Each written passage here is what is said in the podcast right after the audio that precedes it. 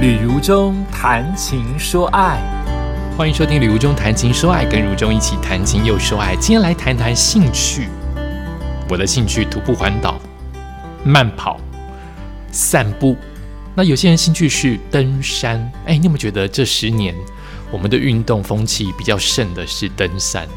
有一阵子都是慢跑，有一阵子骑脚踏车，有一阵子山铁。我觉得这十年、这五年好像流行的叫做登山。可是登山有时候是真的不能开玩笑哦，它会危及生命哦，你可能会造成他人的负担哦，造成社会资源的浪费。如果大家要去救你的话，所以它是一个呃休闲，是一个兴趣，但它一定有它的危险度跟它的呃专业知识在。那希望大家在听这篇文章的时候，可以了解一个人对于这件登山当做是一件重要的事情，并不是呃，并不是一个。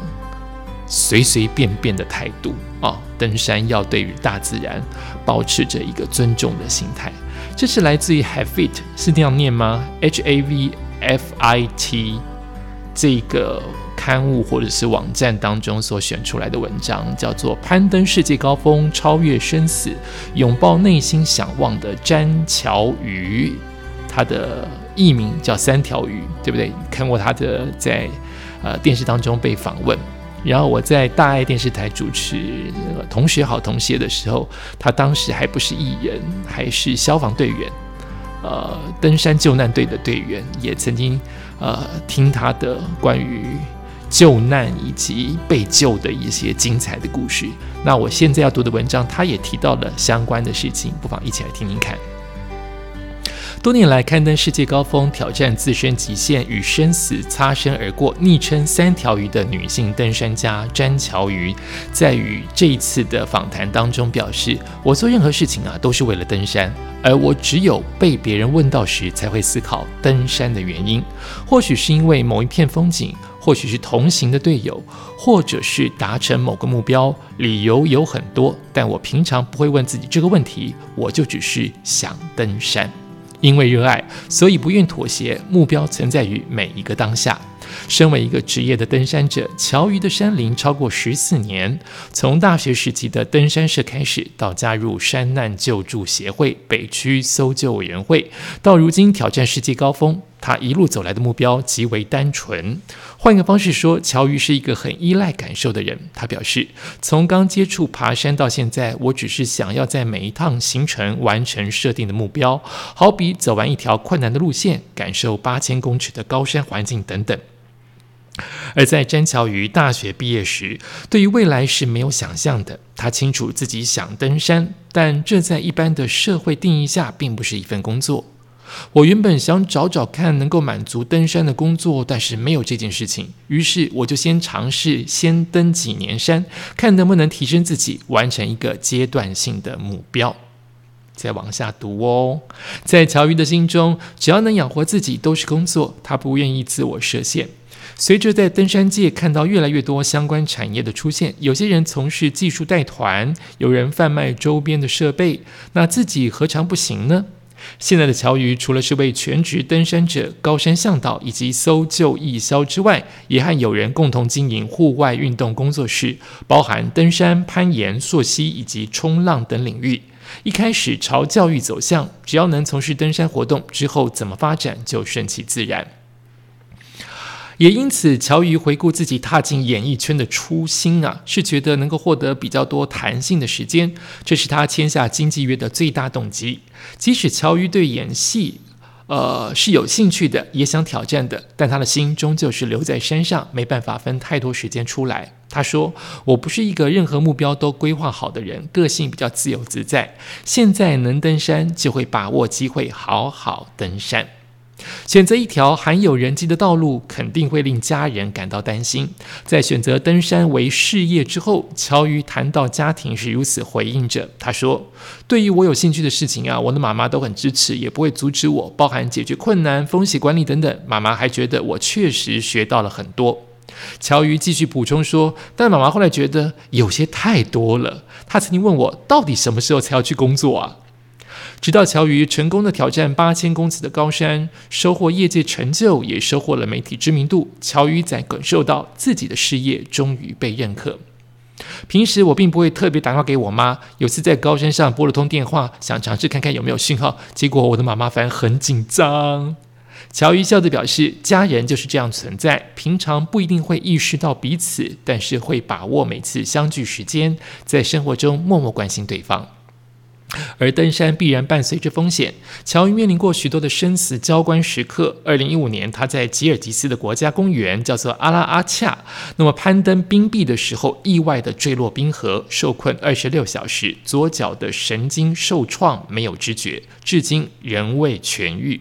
但乔伊形容自己没有经历过人生的跑马灯，他说：“当时我只是努力想尽办法不失温活下来，无暇去想其他的事。”乔伊很自在，也很坦然说：“登山就是我的日常生活，只要有确实做到风险管理评估，能够把握掌握的一切都掌握好。如果依然发生意外，那实在不需要怪罪任何人。政府跟人民不必硬把谁推上风口浪尖，追究谁的责任。登山可以从事一辈子，这是乔瑜钟情于这个项目很大的原因。就像冰攀意外之后，他满脑子只想着。”就算少了左腿，应该还是可以继续爬山吧？哇，乔宇真的是了不起，他已经想到，就算是没有左腿，他还是要爬山呢。可是他真的是，真的是，真的是非常喜欢、爱上爬山哦。继续读，也因此，去年二零二零年新冠疫情哦，所以这是有前年的文章了，所以应该读成。也因此，在二零二零新冠疫情冲击全世界，对于乔宇的行程安排造成影响，却不会造成心理上的打击。因为乔瑜对于登山的渴望很纯粹，这股纯粹让他无所畏惧。他说：“哪里可以爬山，我就申请去爬。”在挑战世界高峰的过程当中，身为第一线的人员，乔瑜对于国内外的登山文化不同深有所感。他说：“台湾人比较妈宝，政府与社会风气也是这个心态。当然近年来有好转了，但是大部分人还是觉得这座山路线要从哪里爬。”要注意什么事情？相关单位都应该寄出法令限制，或在路口上立牌子啊！出事情就把责任堆就给，通通都推给政府。但是困难度，这应该是要每位登山客自行判断的。这是乔瑜的看法。这样的认知差异，像想来台湾登山的外国人，一开始就会卡在许可申请，不仅要提前两个月申请，还得花费一笔金钱。有一次，乔宇以向导的身份带一位法国人登玉山，遇到必须分两天爬完的规定，让那位法国人很火大。这样的地形对他来说太简单了，乔宇只能很无奈的回应说：“我很认同你的心情，但是台湾政府担心人民出事，这是目前的现实。”台湾是一个多山的岛屿，有很漂亮的天然资源，但是要体验不是一件容易的事情。整体的业界是要更成熟进步。公司有推出了全新的系列纪录片，应该已经推出了，叫《群山之岛与不会去》。再次再讲一次，《群山之岛与不去会死的他们》，分成四部曲。首集是以詹乔瑜的故事来作为亮相。乔宇选择奇来北峰作为主题，有很多的原因。他太喜欢登山了，喜欢到要特别独后一座出来介绍都不容易。他说：“奇来北峰有令我深刻的搜救，也是我左腿受伤后第一次的复健路线。从合湾山远望奇来北峰，山势不仅雄伟，更因为背对阳光而显得漆黑，被称为黑色奇来。”多年来发生过许多著名的山难，还有灵异传说，但乔瑜却把这当作是复健路线。面对一连串“你为何登山”的大灾问，他以行动来证明自己对于登山的渴望，把生命与登山紧紧地系在一起。回顾在演艺圈留下身影和成为登山界焦点人物，这都不在乔瑜的预期之内。成名对他而言有好有坏。既然自己的声音会被听见，他想要为登山者发声，争取更合理的登山政策。他说：“我没有设定阶段性目标，但我会尽力去做。如果我们总想用规定遏阻任何事件发生，而不正视意外的本质和责任，那么永远在逃避，无法真正的根本的解决问题。有些事情还没做就会觉得困难，但先试着规划安排，实践看看。”不管成功失败，至少你会得到结果。最重要的事情是，至少你尝试过了。这是这一篇文章，乔瑜被接受访问，以及可能是宣传呢，宣传他当时呃所被采访的影片。那其实文章当中有抛出很多他的爬山的登山 IG 照片。美女爬山就更。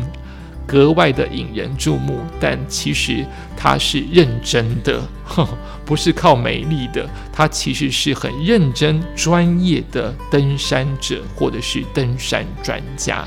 把这样子一个认真做事、把兴趣放在最前面的一个人生的故事，在今天朗读给大家。希望你喜欢，感谢你收听今天的《礼物中谈情说爱》，我们下次再见。